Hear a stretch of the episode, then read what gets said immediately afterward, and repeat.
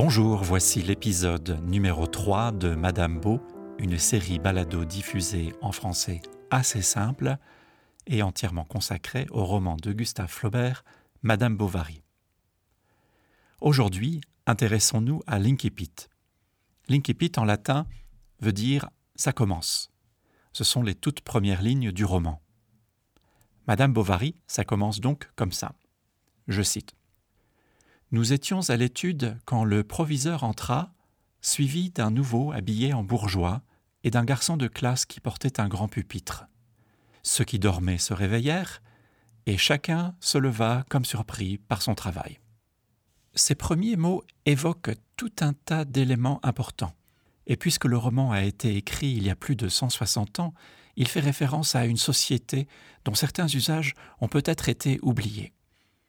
Qu'est-ce que c'est par exemple qu'un garçon de classe ou un pupitre?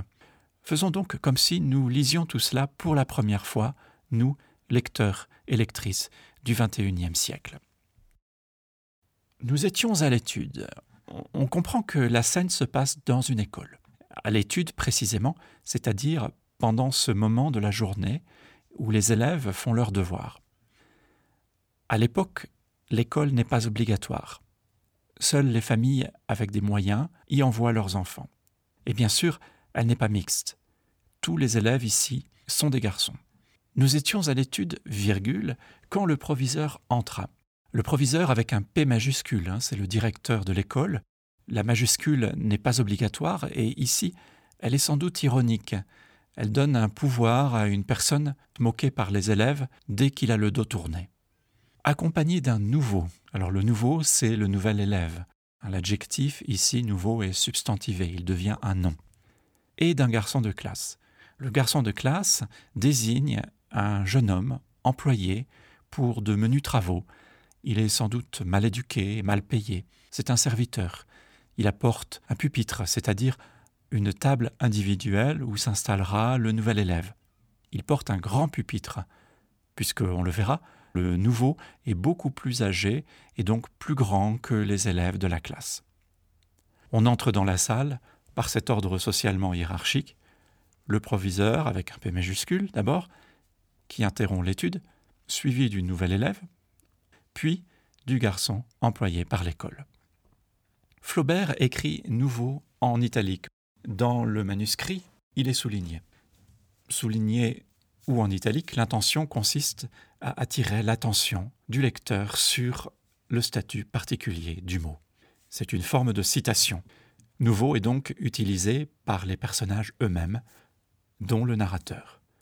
D'une certaine manière, cela correspond à un air quote hein, en anglais, un geste des doigts pour signifier visuellement qu'on emprunte au milieu d'écrit un terme utilisé par les individus de ce groupe.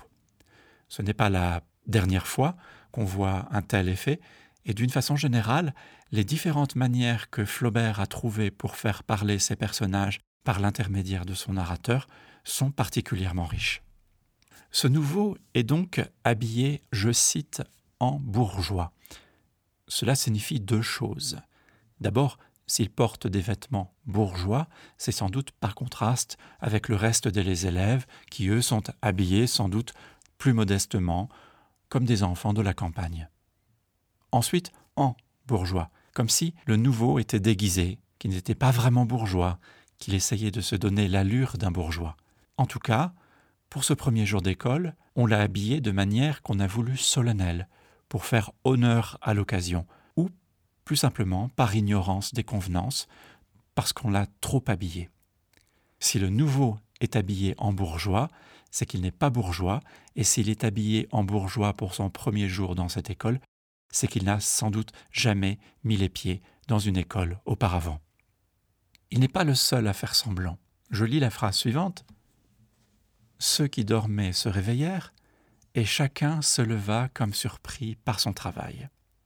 On se lève par respect lorsque le directeur de l'école entre dans la classe. Ce n'est pas une habitude si ancienne. En France, dans les années 70, les années 80, peut-être encore aussi aujourd'hui, on fait la même chose. Chaque élève, ici, feint donc d'avoir été interrompu dans sa concentration tout le monde joue une sorte de comédie et fait immédiatement penser que le nous représente un groupe d'élèves dissipés. Pas un seul d'entre eux n'est réellement surpris, en train de faire ses devoirs, en train de travailler sur ses exercices. Le proviseur nous fit signe de nous rasseoir. Puis, se tournant vers le maître d'études, Monsieur Roger, lui dit-il à mi-voix, voici un élève que je vous recommande. Il entre en cinquième. Si son travail et sa conduite sont méritoires, il passera dans les grands où l'appelle son âge. On remarque ici la seconde expression en italique, dans les grands, caractéristique du vocabulaire scolaire. Le nouveau est donc présenté, mais remarquons-le, sans qu'on lui donne son nom. La cinquième correspond à la deuxième année du collège. Le texte fait comprendre que le nouveau, une quinzaine d'années, arrive avec environ trois ans de retard dans sa scolarité. Même s'il arrive recommandé et que le proviseur le recommande à son tour à M. Roger, le lecteur comprend que le nouveau arrive dans le milieu scolaire avec un immense retard. Le paragraphe suivant donne la description du nouveau, de la tête jusqu'aux pieds, ce qui donne une forme d'efficacité au regard. Resté dans l'angle, derrière la porte, si bien qu'on l'apercevait à peine, le nouveau était un gars de la campagne, d'une quinzaine d'années environ, et plus haut de taille qu'aucun d'entre nous tous. Il avait les cheveux coupés droit sur le front comme un chantre de village, l'air raisonnable et fort embarrassé. Quoiqu'il ne fût pas large des épaules, son habit veste de drap vert à boutons noirs devait le gêner aux entournures et laisser voir par la fente des parements des poignets rouges habitués à être nus. Ses jambes en bas bleu sortaient d'un pantalon jaunâtre très tiré par les bretelles. Il était chaussé de souliers forts, mal cirés, garnis de clous. La description donc va de haut en bas, comme on l'a dit. Hein. Elle commence par les cheveux, le visage ensuite, avant de passer aux épaules, puis aux poignets, et de descendre jusqu'aux pieds. Cette efficacité de la description est mise au service de la moquerie, car chaque élément révèle l'inadéquation des vêtements par rapport à celui qui les porte. Le nouveau a tout d'un campagnard qui débarque pour la première fois et qui a l'habitude de passer toute l'année à l'extérieur la coiffure de chantre de village, c'est-à-dire du sonneur de cloche, les poignets rouges habitués à être nus, les chaussures à clous. Notons ici qu'à l'époque le caoutchouc et le plastique n'existaient pas, et que pour les faire durer plus longtemps, on enfonçait des clous métalliques dans les semelles, un peu comme le fer au sabot des chevaux. Le campagnard, de toute évidence, est intimidé. Son air est raisonnable et embarrassé, peut-être par son propre ridicule. Aucune des couleurs de ses vêtements ne vont ensemble. Le vert de la veste avec le bleu des bas, hein, les, bas ce sont les, les chaussettes hautes, et le haut mal défini, jaunâtre du pantalon. Ce pantalon, plutôt que d'être retenu par les bretelles, est tiré vers le haut. Le seul mouvement vers le haut de cette description verticale est en même temps l'image d'un pantalon coincé entre les fesses. Notons rapidement que Flaubert écrit bas bleu, hein, sans tiret, mais le lecteur peut comprendre bas bleu avec le tiret, un terme qui désigne dans la langue du XVIIe siècle une femme dont le niveau d'éducation est moqué. C'est la précieuse ridicule de Molière. Ici, le jeune garçon ne sait absolument rien, mais son ignorance est montrée aussi comme ridicule. Voici donc un garçon qui n'est pas à sa place. Arrivé en pleine année scolaire, avec trois ans de retard, mal habillé par excès de scrupules, dans des vêtements qui ne lui vont pas, et un air sur le visage qui connote la timidité et le manque de confiance en soi. Le paragraphe suivant le montre très attentif, décidé d'être sage et de faire de son mieux, mais à qui il faut expliquer le principe de la récréation? Là encore, il fait non pas semblant d'étudier, mais puisqu'il ne sait pas comment faire, il adopte le rôle de bon élève qu'on lui a demandé de devenir. En fait, il est ahuri et terrorisé. C'est un pauvre diable.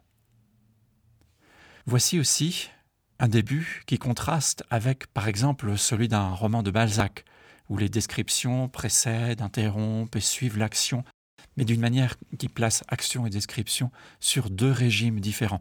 Et surtout la différence avec Balzac, c'est que ces descriptions à lui, Balzac, sont beaucoup plus longues. Ici, le portrait du jeune garçon ne prend l'espace que d'un paragraphe, Un même regard voit arriver le nouveau et le décrit. Je simplifie un peu ici, et nous verrons que la fonction de ce nous est assez problématique dans le roman. À bientôt donc dans le prochain épisode.